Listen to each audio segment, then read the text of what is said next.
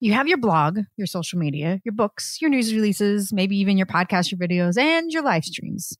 You know what channel serves what purpose, and you're actively engaging in all the places you need to be to reach your audience. Does that sound good? Does that sound like you have all of your bases covered? Are you ready for one more?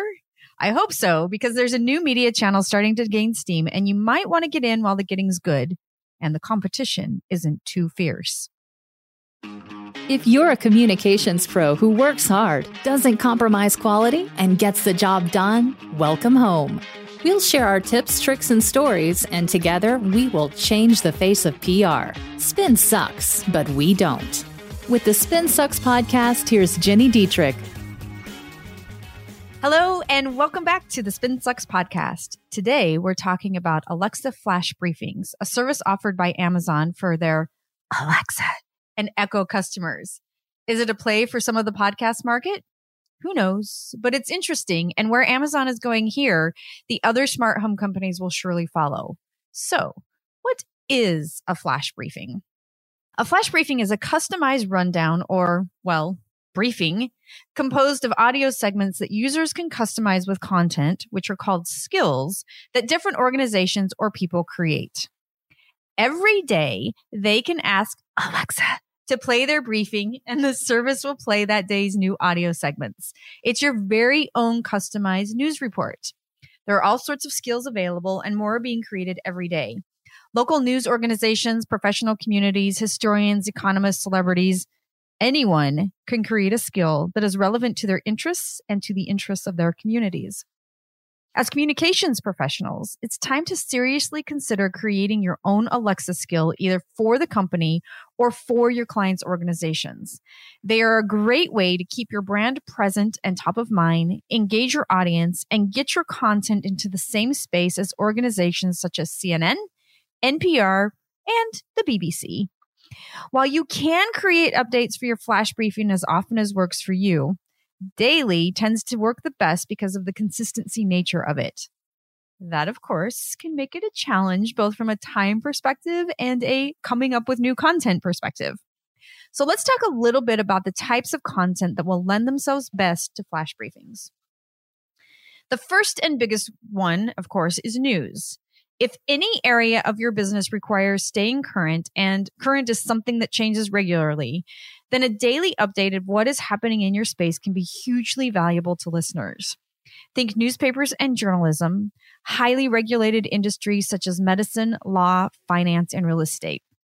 If you have access to the latest in what's happening, you can use it to enhance your brand. Second, and slightly easier than creating the news, is commenting on it. Nearly every industry has daily news or consistently updated content. So take those headlines, articles, podcasts, videos, or other publications, briefly explain them, and provide your opinion on why it's important and what your audience should do with that information. Next up is repurposing your content archive. If it's evergreen, this can be a great way to give what you've written or recorded in the past a second life. Go back through your old content and find interesting standalone snippets that you could turn into audio segments. You do want to rewrite them as complete thoughts, but this method is very easy to batch, which for a daily release will be very important. And then finally, general interest topics can be very popular.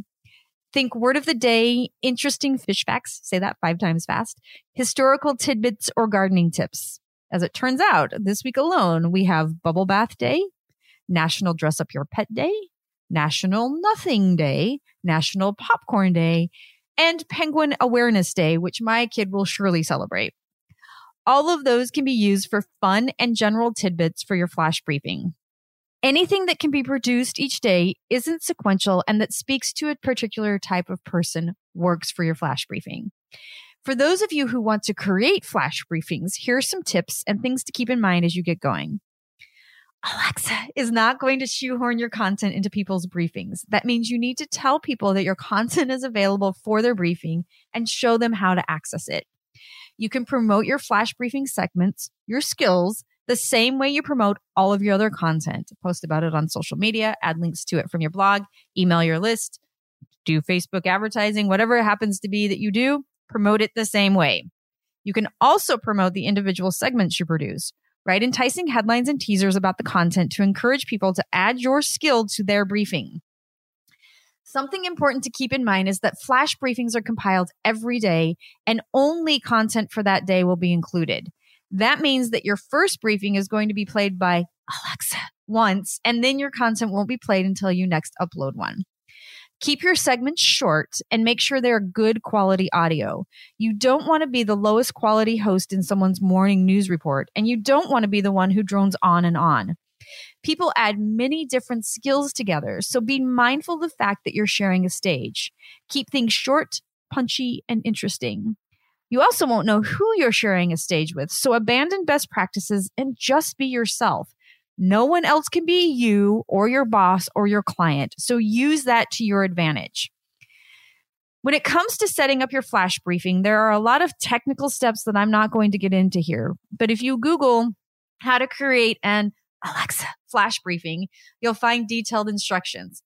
Also keep S E O in mind. You'll have a space for a good number of keywords, and people will use them to find the skills they want to learn about. Finally, have some fun with it. This is a cool, exciting new medium, and it can be a fun way for you to experiment with different kinds of content and gain new audience reach. It won't be the easiest content you ever create, but I'm absolutely convinced this is a channel that's going to take off, and those who don't get in early will wish they had. Now it's your turn. Do you subscribe to flash briefings? Do you like them? What makes a good one or a bad one? Find us on Facebook by searching for Spin Sucks and tell us what you think. And if you do create a flash briefing, tell us what it'll be about and where we can subscribe. If you're ready to change the face of P R, make sure you subscribe to the Spin Sucks podcast. If you enjoyed this episode, leave us a rating and a review.